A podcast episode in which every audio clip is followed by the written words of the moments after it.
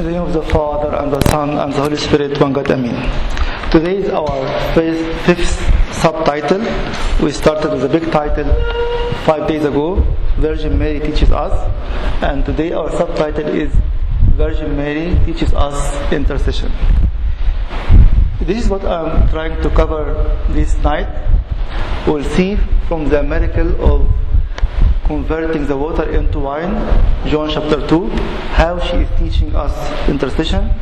And then we'll expand more about intercession to understand what is intercession, who is the saint, and then we think of something called the Eucharistic approach, how to approach intercession through the Eucharist. And then we'll see some of the Church Fathers teaching about the intercession, and we'll see some objections always comes to our mind, or we are attacked because we believe in the intercession of the saints. So if you have your Bibles or your mobiles, please open with me John chapter 2. We'll read from verse 1. On the third day there was a wedding in Cana of Galilee, and the mother of Jesus Christ was there. On the third day there was a wedding in Cana of Galilee. And now both Jesus and his disciples were invited to the wedding. And when they ran out of wine, the mother of Jesus said to him, "They have no wine." Jesus said to her, "Woman, what does your concern have to do with me? My hour has not yet come." His mother said to the servants, "Whatever he says to you, do it."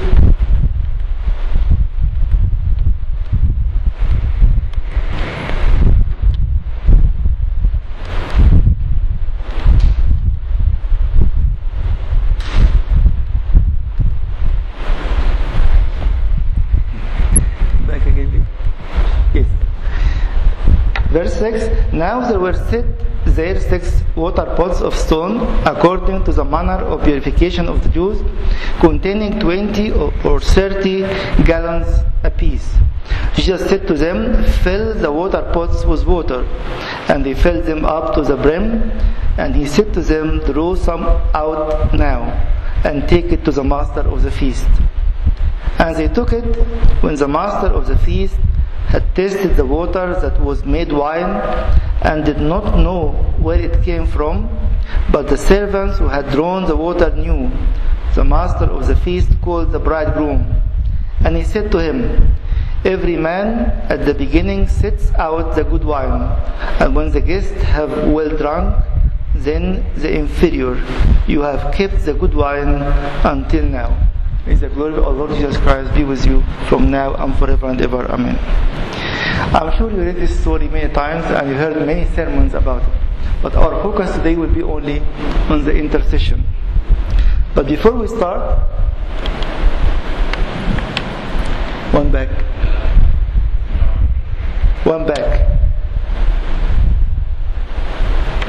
It says at the beginning of the miracle, on the third day. Do you know why he said on the third day? It is just stating a fact, or why he is saying that on the third day?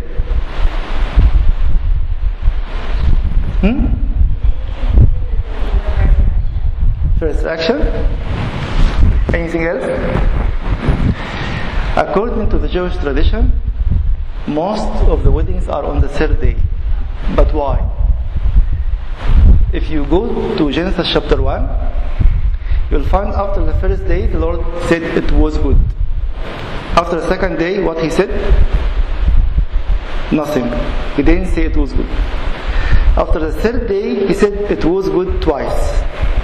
That's why all the marriages, or the traditional Jewish marriages, on the third day. So it is not just by chance he mentioned the word on the third day. And again, the Messianic Jews who knew Christ later, they knew, because the third day will be the day of the resurrection. So the third day was said to be good twice, because it will be the resurrection day in the New Testament. Going further, we'll find these 5 points in this miracle. Number one, she was in his presence. An intercessor should know the Lord. Virgin Mary was in his presence on that day. That's why when we seek the intercession of Virgin Mary or any of the saints, we know that they are now in His presence. Even when we ask each other, pray for me because I have an exam or whatever I have, I believe that you will go in His presence, whether in a liturgy, in your room, or wherever you go. So the first thing to learn from Virgin Mary, to intercede, be in His presence. And when you are in His presence, you know His power, you know what He can do, even if you can't comprehend it, even if you don't know exactly what He is going to do. But just bring your case before Him, just bring your problem before Him, and to present anything before the Lord, it makes a difference, even if we don't know the difference. What does it mean to mention a friend who is sick terminally in the liturgy? It makes a difference. We don't know what's the difference, but there is a difference. Why? Because it is in His presence. And anything we present in the presence of God, it makes a difference, even if we don't know the difference. Secondly, she was watching the situation. The intercessor is not just a person who is invited to a wedding or invited to a funeral or a problem, but he is the one who knows and watching and seeing what is the need of now, and then present before the Lord. So Virgin Mary was there, and she knew. And once she knew that they ran out of wine, she went and told him, they have run out of wine. That's why our belief and our concern about intercession, we knew that they know what is going on here. Why? Because God is God of a living. We don't have death, as we said in the litany. It's not death, but a departure. And our God is God of those who are always alive with Him. So first of all, she was in His presence. Your intercessor, if you want to intercede, be in His presence. And secondly, she was watching the situation. I know what I'm praying for. I don't know what is going to happen, but all what I can do is to present my case, my need, the need of others before the Lord. Thirdly, she told him without knowing what he is going to do. So sometimes we are afraid to intercede or to pray. I know he is terminal or she is terminal. So why I have to pray? Pray because there is something is going to happen. You don't know it, you can't measure it, but to present it before Him, there is a big difference. So she told him they ran out of wine. She didn't see any miracle yet from him. This is the first miracle, as you know. And even St. John was commenting, this was the first miracle to be done by our Lord Jesus Christ. So even if you don't have any experience with Him and any miracle before, just present your case or intercede at anyone, and knowing that He is going to do something different. What is this thing? You don't know. Sometimes it happens in the last breath of someone who is terminally ill. We don't know what he prayed in the last breath. We don't know what happened to him in his last breath. But we know if we present his case before God, we are sure that something is going to happen. The fourth thing, she told them to obey Him. And this is we miss a lot in our intercession of the saints. We believe that I can go and ask in a monastery, the patron saint of the monastery, or ask Virgin Mary or anything. But unfortunately, I'm not thinking of my own repentance. I need something, and maybe I can vow a big amount of money, but not my repentance, not my obedience to the Word of God. But what He is saying here, she told them to obey Him. The intercessor is not only an intercessor, he also praying for our repentance before asking the Lord to give us our needs or to accept our prayers and supplications. Again, it's me and you. I am responsible for my own repentance, and I'm also responsible to pray for the repentance of all creation, not even my church only or my family. With the Christian, as St. John Chrysostom says, it is not a Christian, or it is not called a Christian who is not concerned about the salvation of everyone in this world. That's why in every prayer the Church is praying for the salvation of the whole world. even for the animals, for the cattle, for the rivers, for everything. Why? Because man was ordained from day one to be the priest of the whole creation. And fifthly, they obeyed twice. And think of it, if they say, the Lord told them, go and fill these water pots of water, we might accept to do such thing. There is nothing wrong to fill them with water. But if you think for the second command, now go and take of this water and give it to the people, and it's fine. If we are able to obey in the first instance to fill our jars with water, are we able to believe that if it's telling us go now and use the water that you poured out with your own hand and you'll find it something different? This is when we obey him, he is able to change our circumstances. He is able to change our attitudes while the circumstances are still the same. Do you believe that the intercessor is asking me to obey unlimited times, to believe in what he is telling me? The very famous story of Naaman the Syrian, when the prophet told him, just go and wash in the Jordan River. He was very upset. We have Euphrates and we have our own rivers in Iraq. Am I coming from this distance to tell me go and wash in the Jordan River? And his servant told him, he asked you for something doable. Why not? What are you going to lose even if you are not going to be healed? Just do it. And once he did it, he was totally healed. That's why the Lord is asking us, if we are seeking the intercession of Virgin Mary, or if you are seeking to learn from Virgin Mary, she is telling us, obey him. Whatever he is telling you, obey him. Then you will be able to walk in the right direction. Then the miracle you are looking for is going to be seen by your own eyes when you obey. Many miracles have been stopped in our lives because we reject to obey, or we are trying to twist the arm of the Lord. You have to obey my request, but I am not here to obey your commandments anymore. Repentance is always a key for every single aspect in our life. The first statement we heard from the Lord in Mark chapter 1 verse 15, repent and believe in the gospel. Why? Because the kingdom of God is at hand. There is nothing else. We have no other message in the church. Repent, believe in the gospel, waiting for the kingdom of God because it's at hand. Yes, he said this 2,000 years ago and it's still valid. The kingdom of God is at hand. This is what Virgin Mary is trying to emphasize in our life. Obedience is a key. Being in his presence is a key. To watch this situation and to be an intercessor is a key to resolve the problem that we have, and to present the case before him, even if we don't know what is going to happen, it's a key as well. Let me move on with you. If we see now that this what Virgin Mary wants of us to think deeply and spiritually in the meaning of intercession.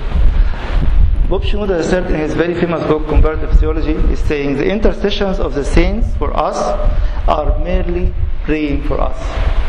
The Virgin Mary was praying and asking her Son and his Creator, her Creator, our Lord Jesus Christ, to do something.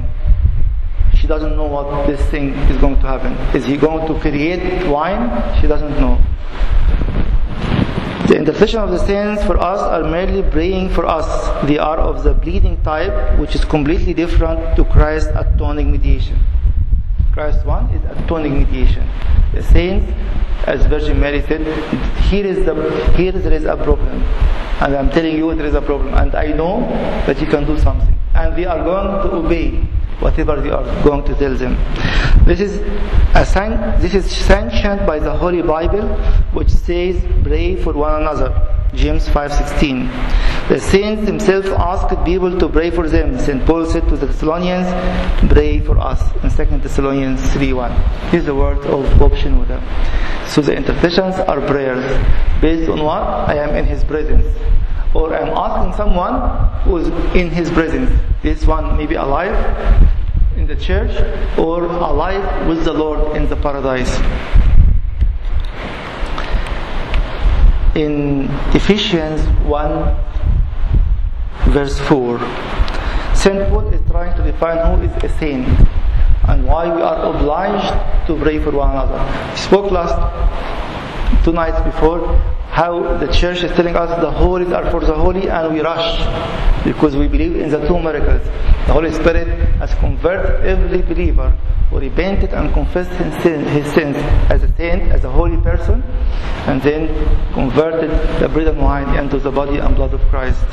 Then the holies are for the holy. Paul, an apostle of Christ Jesus by the will of God, to God's holy people in Ephesus, the faithful in Christ Jesus, for He chose us. This is verse 1 and verse 4. For He chose us in Him before the creation of the world to be holy and blameless in His sight in love. That's why we are required to intercede for one another. We are called for this holiness. Every liturgy we are praying. That's why we have green papers. If you have a prayer, bring it to the altar and the one will present it before God. If God doesn't know who you are, maybe you are writing a name or a relative who is living in another continent. But Abuna is going to present the name as he is or as she is. Maybe he didn't mention anything besides this name, but he will present before the Lord. What is going to happen? Something. Even if you can't comprehend this thing, we are all required to intercede for one another. And now, maybe this word is quite new for some of us: Eucharistic approach. Why we say the word Eucharistic a lot? Our church theology, the Orthodox Church in general, is based on the Eucharist. If you want to understand anything in the church away from the Eucharist, we will miss out. Even the intercession. You'll find many people, non-Orthodox, are fighting or attacking our belief in the intercession. So we try to bring some verses to say, here there is a verse, there is people who are dead interceding on people who are alive, and people who are alive interceding for people who are alive, and so on. Verse against verse. And then they have their own refutation to our verses. But if we have this Eucharistic approach, it has no response at all. Why? We'll see it in a minute. So I will discuss with you three things in a few minutes. First of all is Eucharist and time, and then Eucharist and unity, and then the Eucharist and the conversion of the saints. First one, Eucharist and time. In Greek we have two different words translated into time in English, or waqt in Arabic. The first one is chronos. Chronos, out of it the English word chronology. So the first Greek term is chronos, meaning time on the move. You are born on a certain date, you didn't choose it. Then you went to school at a certain date, you didn't choose it. It's life going on. It's a chronology. Time as before and after, time as the future passing through the present and so becoming the past. From this Greek word chronos we derive such English term as chronic, chronicle, and chronology. Thus we call an illness chronic if it lasts a long time. A chronicle is an account of events through a sequence of time. Chronology is the itemized, studied measurement of time. This is the very common word when we use the word time. But there is another word, but let me give you first an example of this word in the scriptures. This word, as I said maybe last time, every word either in the New Testament or the Old Testament has a number. We call it Strong's number. If it starts with letter G, it's Greek. If it starts with letter H, it's Hebrew. It means Old Testament.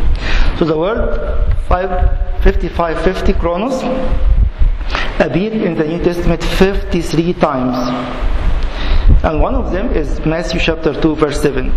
Then Herod, when he had bravely called the wise men, acquired of them diligently what time the star appeared. I know a date. I need to know a date. At what time this star appeared. It has nothing to do with anything else. I would like to know your date of birth. It's a date. The date of your graduation, it's a date. This is chronology.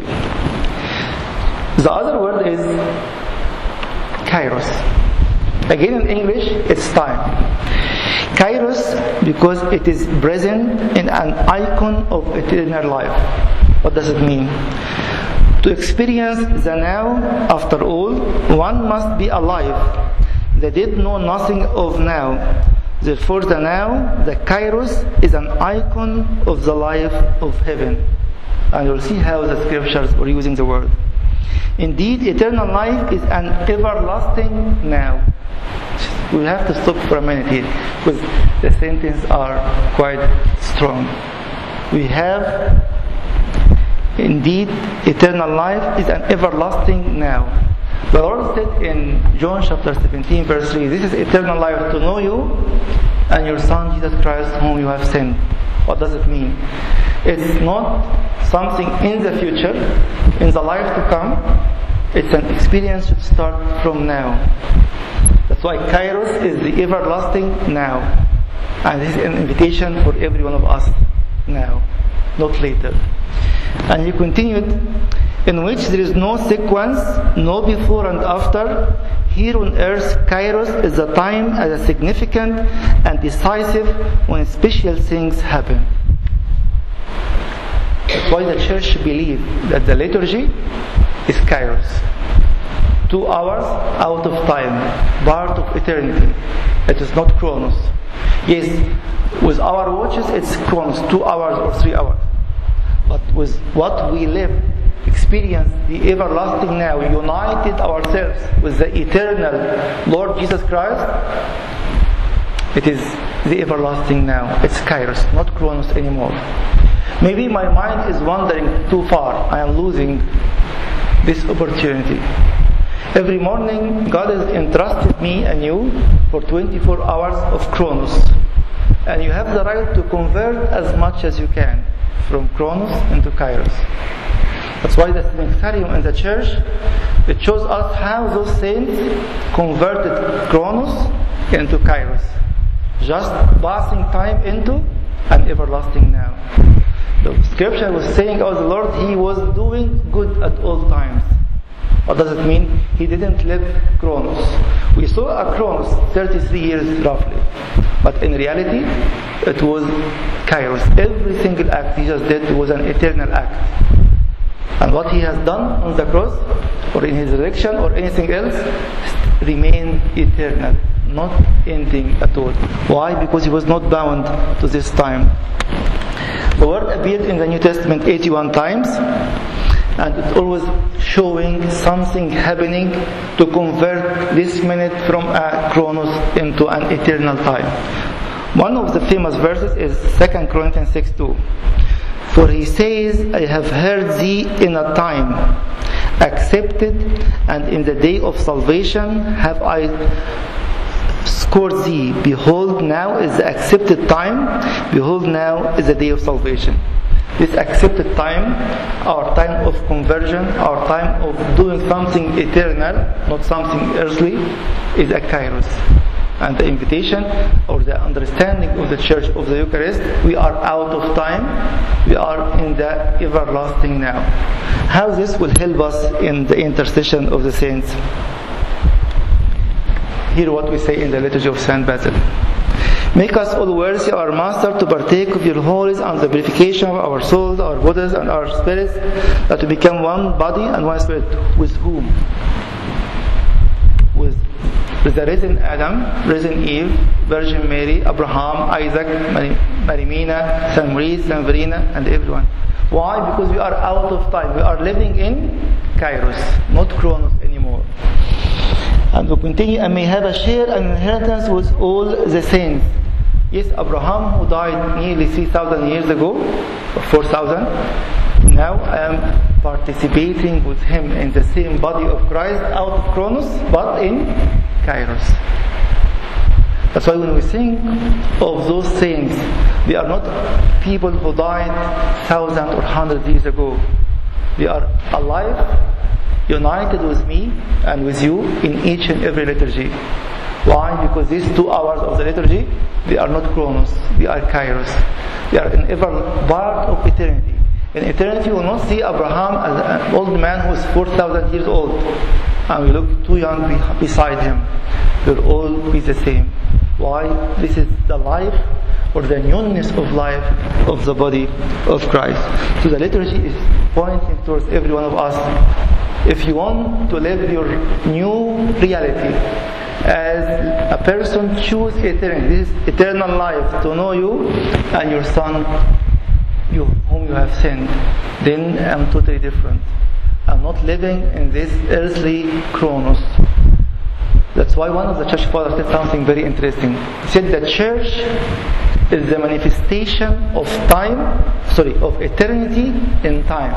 Again, the church, you and me, is the manifestation of eternity in time. We are living in chronos, but when you go to work, you are showing or manifesting eternity among people who are living only in chronos. And the church is showing the conversion of people who are too far from God. And now someone like Saint Mary of Egypt or Saint Moses the Black or Saint Augustine. What is happening is a conversion showing an eternal people, or a conversion from people living in Chronos into Kairos eternally, and showing but living in front of our eyes in a certain age or a certain Chronos. Saint Cyril of Alexandria is telling us in his dialogue, he wrote 7 dialogues under the title of the Holy Trinity. The first 6 dialogues were about the divinity of the Son, and the 7th one was the divinity of the Holy Trinity. Although we are divided by distinctive personalities, I mean the special personalities of each of us, by which each one is either Peter or John, and another Thomas or Matthew, yet we all became of the same body in Christ. Why? Because we are out of time. We are out of Chronos. We are in Kairos. Because we are nourished from one flesh, and this is the peak of the liturgy, where every one of us is uniting himself with the head and with all members of the body. Because we were nourished from one flesh, and because we were sealed, unified through the Holy Spirit, as Christ is indivisible, for He is in no way divided, we are all one in Him. So when we are out of this Chronos, in this Kairos, we live our real unity. Why we have divisions sometimes in one family? Because someone has chosen to live this Kairos, someone else is living in Chronos. Those who are living in Chronos, living and thinking earthly, and thinking of money and career only. There's nothing wrong to think about money and career, but more importantly, to think of my eternity and my calling through the Lord. He's adding again, Saint Cyril in his first dialogue, accordingly, he said to his Father in heaven, that they may be one just as we are one. It is clear from this that through being in Christ and in the Holy Spirit, we are all one according to the body and according to the Spirit.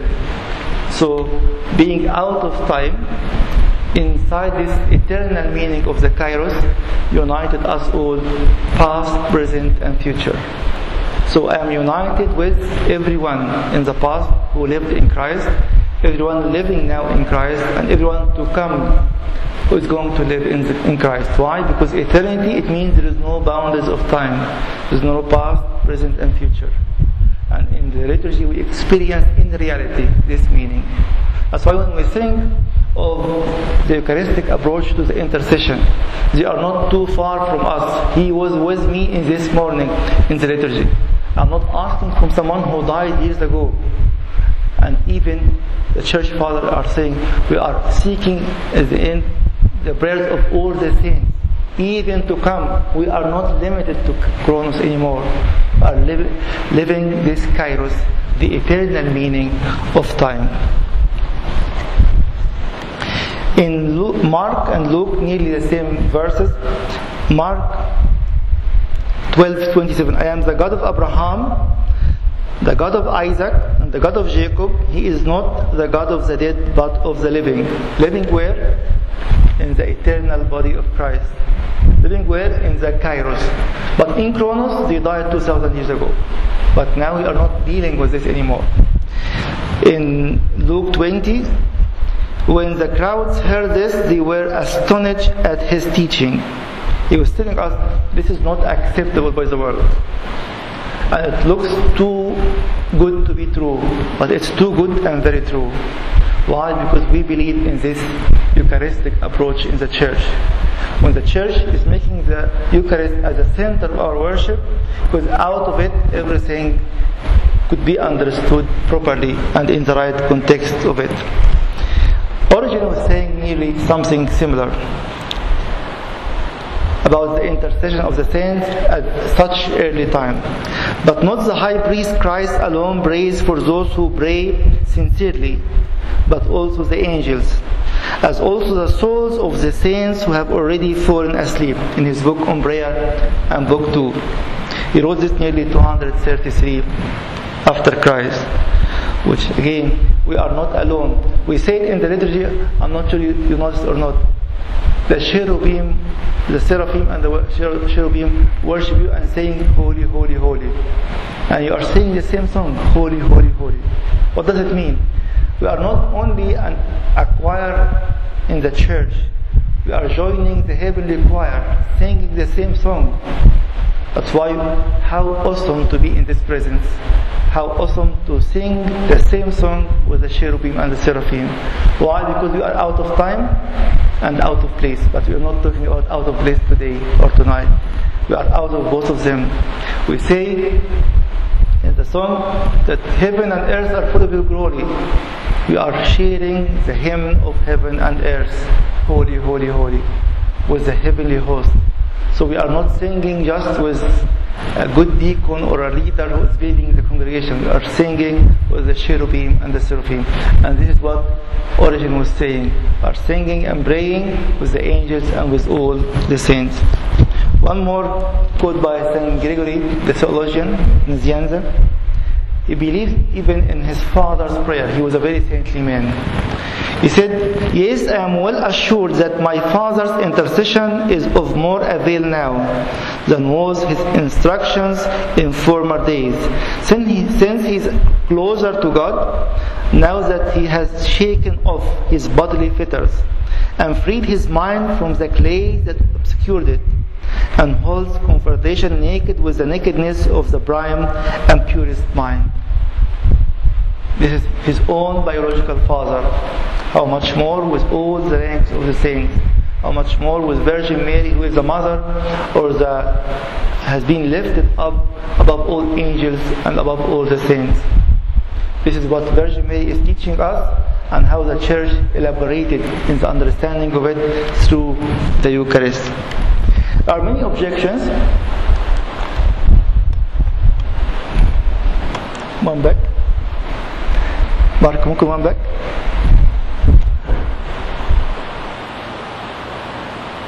One back, back. Yes. This objection we always used to hear it from Protestant or from non-believers or whatever they are. Do we need another mediator? And this regarding St. Paul was saying we have one mediator.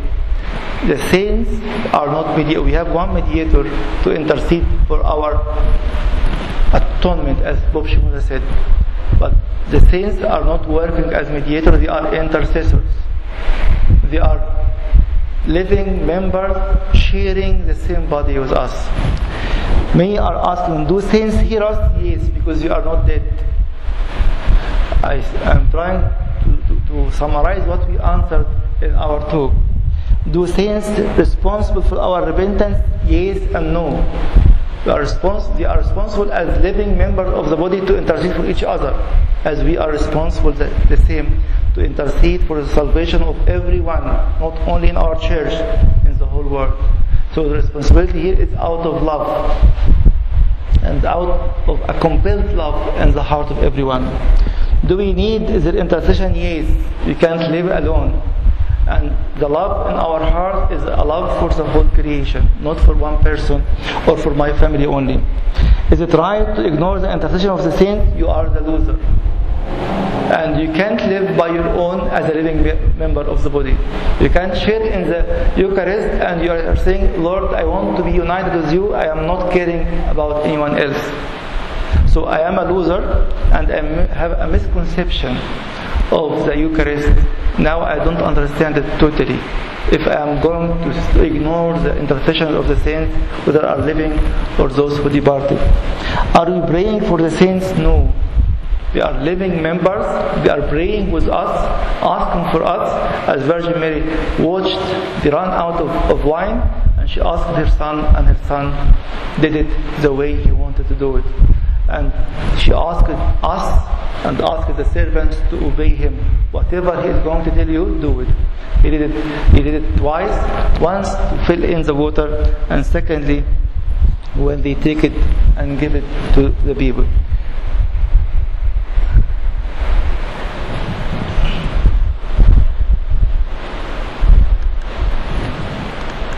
One back, sorry, two back. One more. This is to answer the objection of the mediator. For there is one God and one mediator between God and mankind, the man Christ Jesus. And we said this is a mediation for the atonement of our sin. It is only Jesus Christ. He added again, 1 John chapter 2 verse 1, My dear children, I write this to you so that you will not sin. But if anybody does sin, we have an advocate with the Father, Jesus Christ, the righteous one. And both verses confirm that there is only one mediator. The saints are not mediators, they are intercessors, living members of the same body. Let me conclude with the words of Saint Clement of Alexandria. In this way, he meant the true Christian, always pure for prayer. He also prays in the society of angels. You are not praying by your own. That's why, if you notice, when we pray any prayer or most of our prayers, let us give thanks. I'm praying alone in my room, but I am not alone.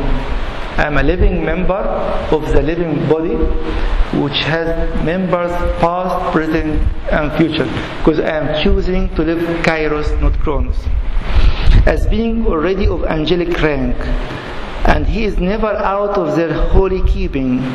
And though he pray alone, he has the choir of the saints standing with him in prayer. In his book Miscellaneous 7:12. This is to encourage me and you to pray in your own room, to pray in your own car, to pray in public transport, and you are not alone. Maybe everyone around you is busy with his own life, but I am not going to waste a minute to be a Chronos. I'm going to convert every minute to be Kairos, to join my heavenly or my angelic ranks, to sing with the cherubim and the seraphim, holy, holy, holy, to be in full obedience to the word of God, as Virgin Mary told them, obey him, whatever he is telling you, do it.